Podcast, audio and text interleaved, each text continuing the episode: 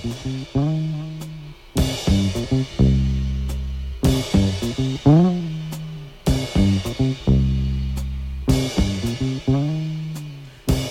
listening to Detroit Today on 1019 WDET. I'm Stephen Henderson, and as always, thanks for tuning in. People who receive federal housing assistance might soon see their rent triple. That's if U.S. Secretary of Housing and Urban Development Ben Carson gets his way. Carson put forward a plan recently that would increase the percentage of renters' incomes put toward rent from 30% to 35%. NPR reports that in some cases, that would mean a 300% increase in rental payments for some of the neediest families. And it would also allow public housing authorities to impose work requirements on people who receive this assistance. What would this mean for those families? What will this do to communities that are already plagued by housing insecurity? What kind of answer is this to the continuing cycle of poverty? And what does this tell us about Ben Carson and the Trump administration's view of poor people. We want to hear from you for sure this segment. How do you think we should treat people who can't afford a roof over their head uh, on their income alone? Is this the way to approach poverty?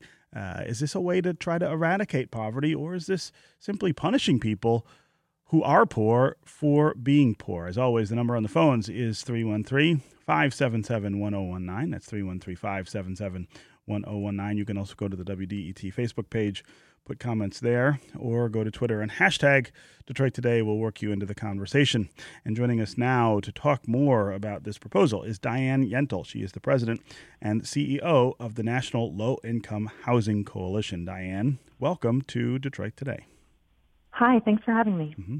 So let's talk first about uh, this this proposal. Uh, it, it, it, does, as many things out of this administration, seem to come out of nowhere. Uh, but but tell us what, uh, from your vantage point, what effect this would have on federal housing assistance, uh, and and talk a little about the history of federal housing assistance, assistance, why the federal government thought it was necessary to provide this kind of help for, for poor people.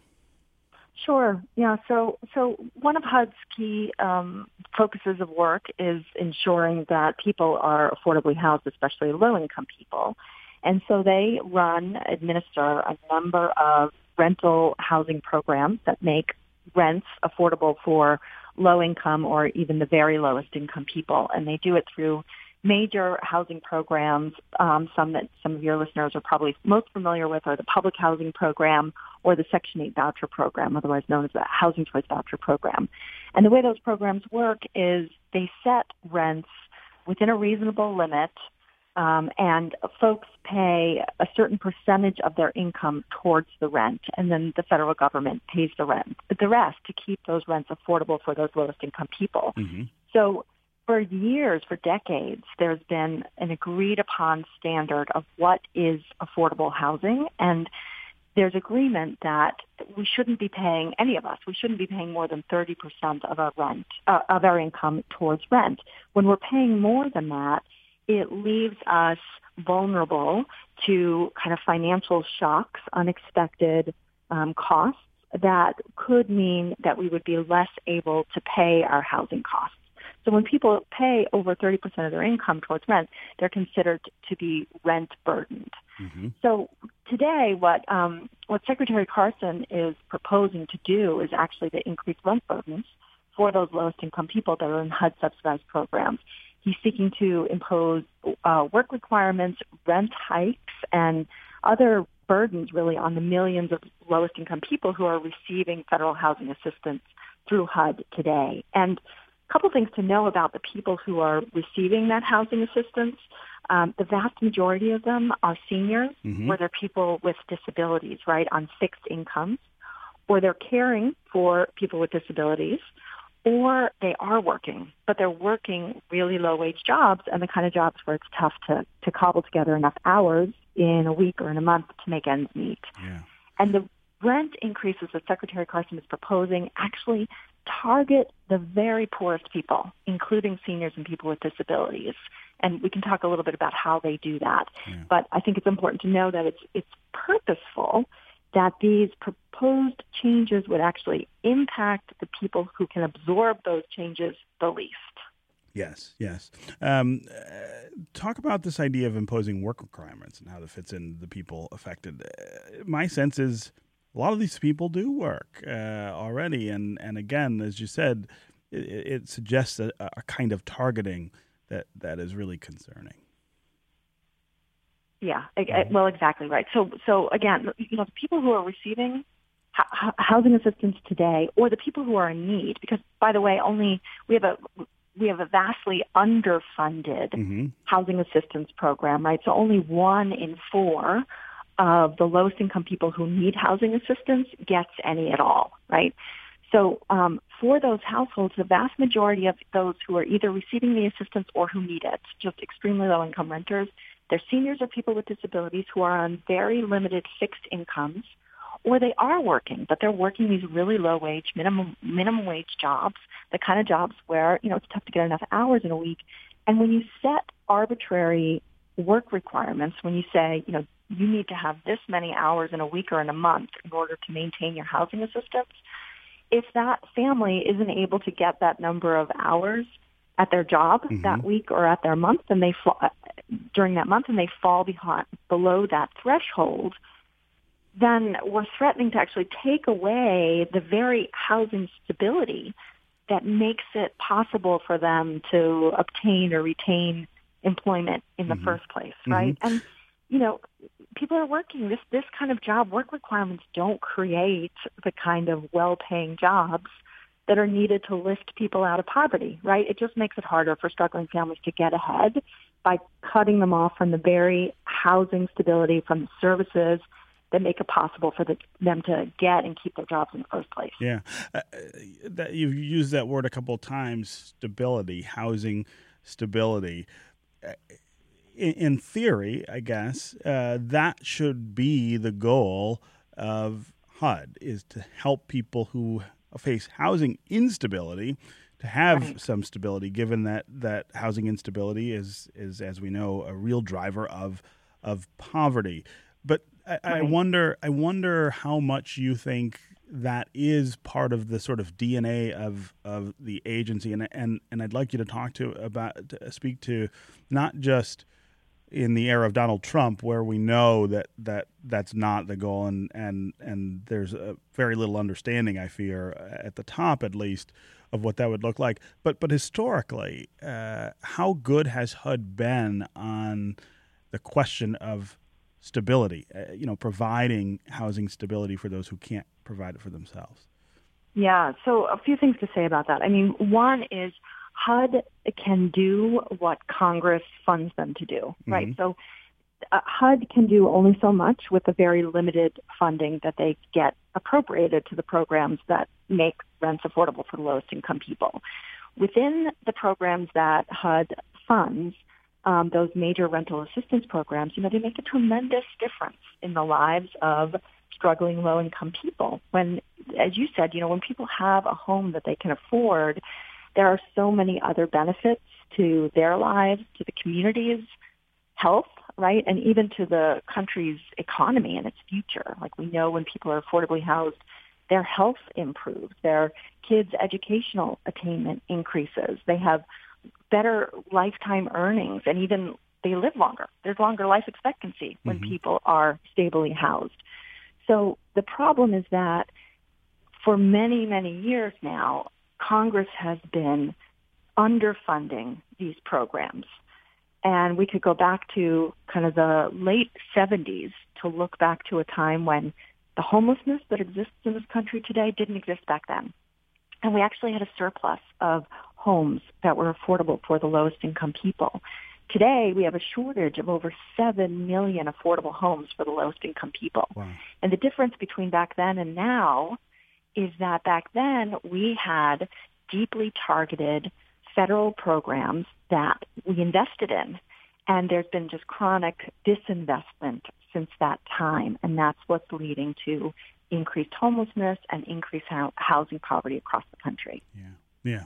Uh, this is Detroit Today on 1019 WDET. I'm Stephen Henderson. My guest is Diane Yentel. She is the president and CEO of the National Low Income Housing Coalition. We're talking about the proposal from the Department of Housing and Urban Development uh, that some rents for people who uh, receive federal housing assistance might go up, might go up uh, uh by uh, triple. In other words, uh, three three times what they pay now, the contribution that they're asked to make. Uh, what's the purpose of this proposal? What's the effect going to be of this proposal? And what does it say about how the Trump administration is viewing the neediest Americans and their response to them? If you want to join the conversation, uh, the number on the phones is 313 577 1019. That's 313 577 1019. You can also go to the WDET Facebook page and put your comments there go to Twitter and hashtag Detroit Today, and we will work you into the conversation.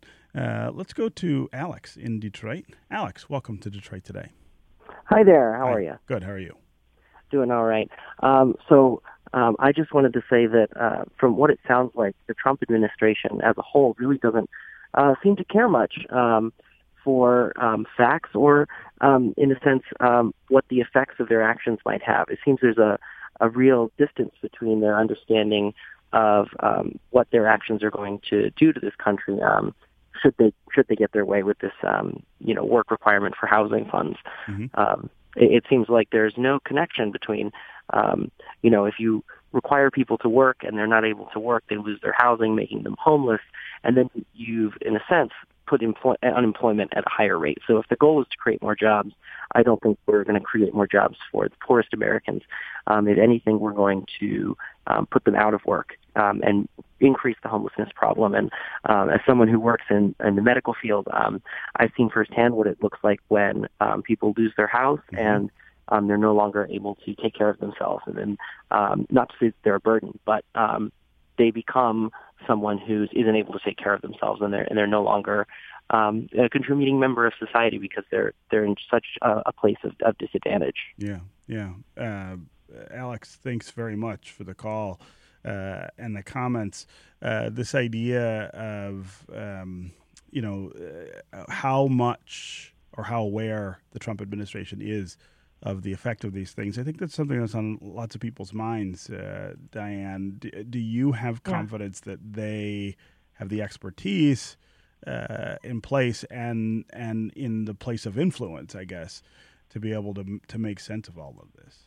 I mean, I think there's certainly some expertise within the building of HUD. Uh, you know, I think it's well known. Of course, Secretary Carson did not have any experience with or knowledge of HUD's programs before he became HUD secretary. And right. I, I think Alex raises a number of really good points and sort of the core of it is like what's the point of this right why right. Are, why is HUD proposing why is the administration proposing these changes and you know I think there's definitely a philosophical ideological purpose here of you know uh, separating out right the so-called deserving from the undeserving poor mm-hmm. you hear a lot of problematic, stereotypical um, tropes about um, you know able-bodied people sitting on the sidelines and so on mm-hmm. and so forth, and lots of, of course, racial undertones to that that I think the administration purposefully plays into.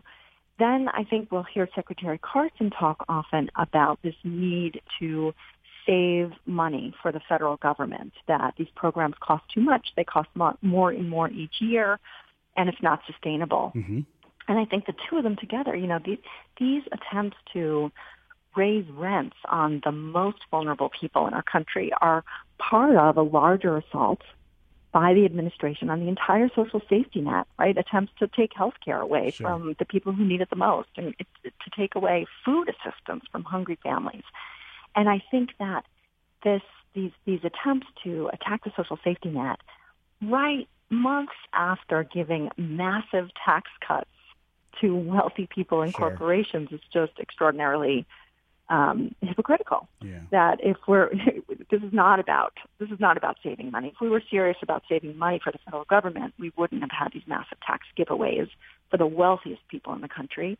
and then this immediate pivot to proposing massive cuts to the programs that give some stability to the lowest income people in our country. Mm-hmm. The, just one more thing to say on that sure. too is that just within HUD, you know, we're talking about this recent proposal uh, related to increasing rents and work requirements, and in some ways, time limits for housing assistance. That's in a larger context of proposals to slash funding for these programs. This year, the president's budget proposal for HUD would cut its budget by $11 billion right. in a year, completely right. eliminate programs that create affordable homes for people or repair the public housing capital needs that exist or give give rental assistance to low income people. I mean, the budget proposal would actually mean 200,000 people who have rental assistance today would lose that assistance. Right. So this is really this is the latest of a series of attempts to really decimate some of HUD's key programs that house the lowest income people. Mm-hmm. Okay, we're going to take a quick break. When we come back, we're going to continue our conversation about HUD and housing assistance and rent increases. Stay with us and stay with us on the phones. Tom in Northwest Detroit, Cassandra in Detroit. We will get to you. We'll be right back with more Detroit Today.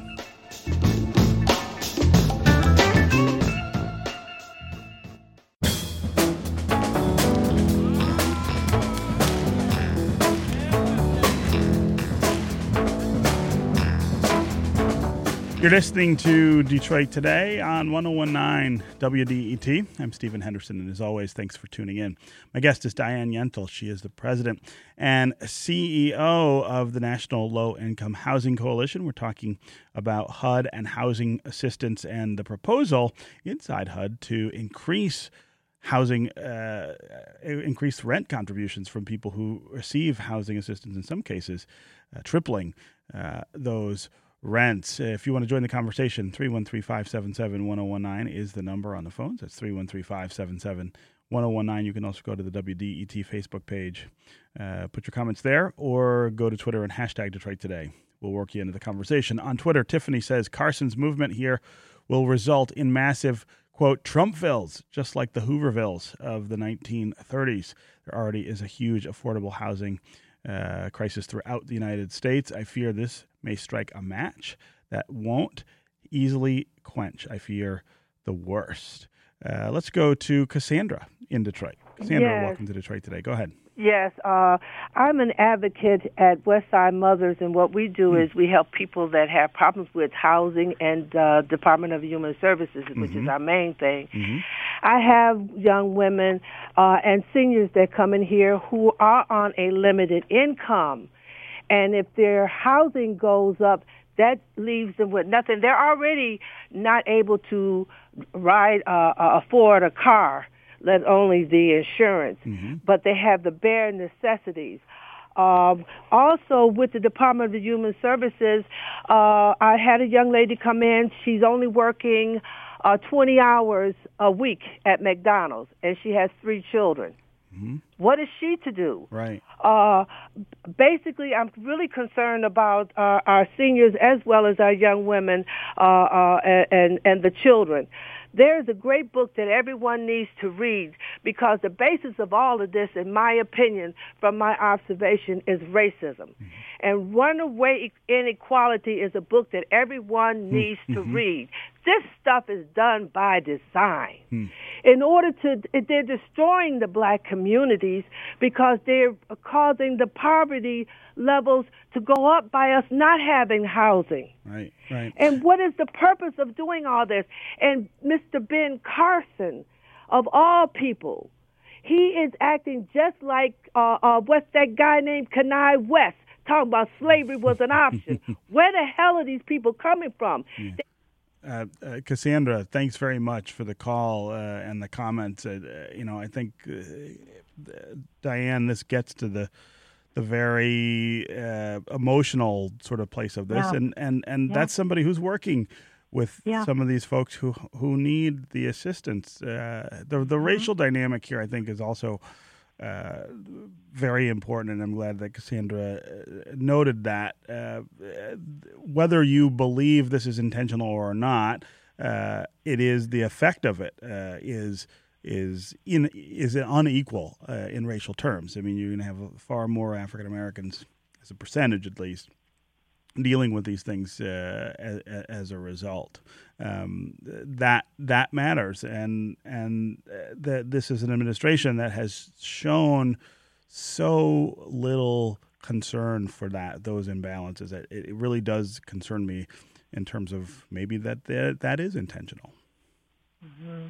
Yeah, and I, I, I really appreciate the um, intensity with which people are focusing on how harmful these kind of proposals could be. Mm-hmm. Because you're right, this isn't about this isn't numbers, this isn't spreadsheets. These are people's lives, yes. and you know, Cassandra's working with people every day who would be negatively impacted. I get all kinds of calls and emails from people who are scared. They hear about these proposed changes. They mm-hmm. know what it would mean for their lives and they're afraid of becoming homeless from these changes. Yeah. So I think one thing I just really want your listeners to understand is that this is just a proposal and the way the housing programs work in our country uh, the HUD secretary has limited ability to change these kind of foundational um, components of the program. He's they got to ask Congress. Yeah. Exactly. Congress has to allow for any of these changes to happen. And yeah. so we have to be really vocal, letting our members of Congress know the negative impact, how harmful these kind of changes would be so that we stop these proposals in their tracks right. before they're ever enacted. Yes. Diane Yentel, President and CEO of the National Low Income Housing Coalition. Thanks very much for being here on Detroit Today. Thank you. It's going to do it for us today. I will be back tomorrow. I hope you will too. This is 1019 WDET, Detroit's public radio station, a community service of Wayne State University. We'll see you tomorrow.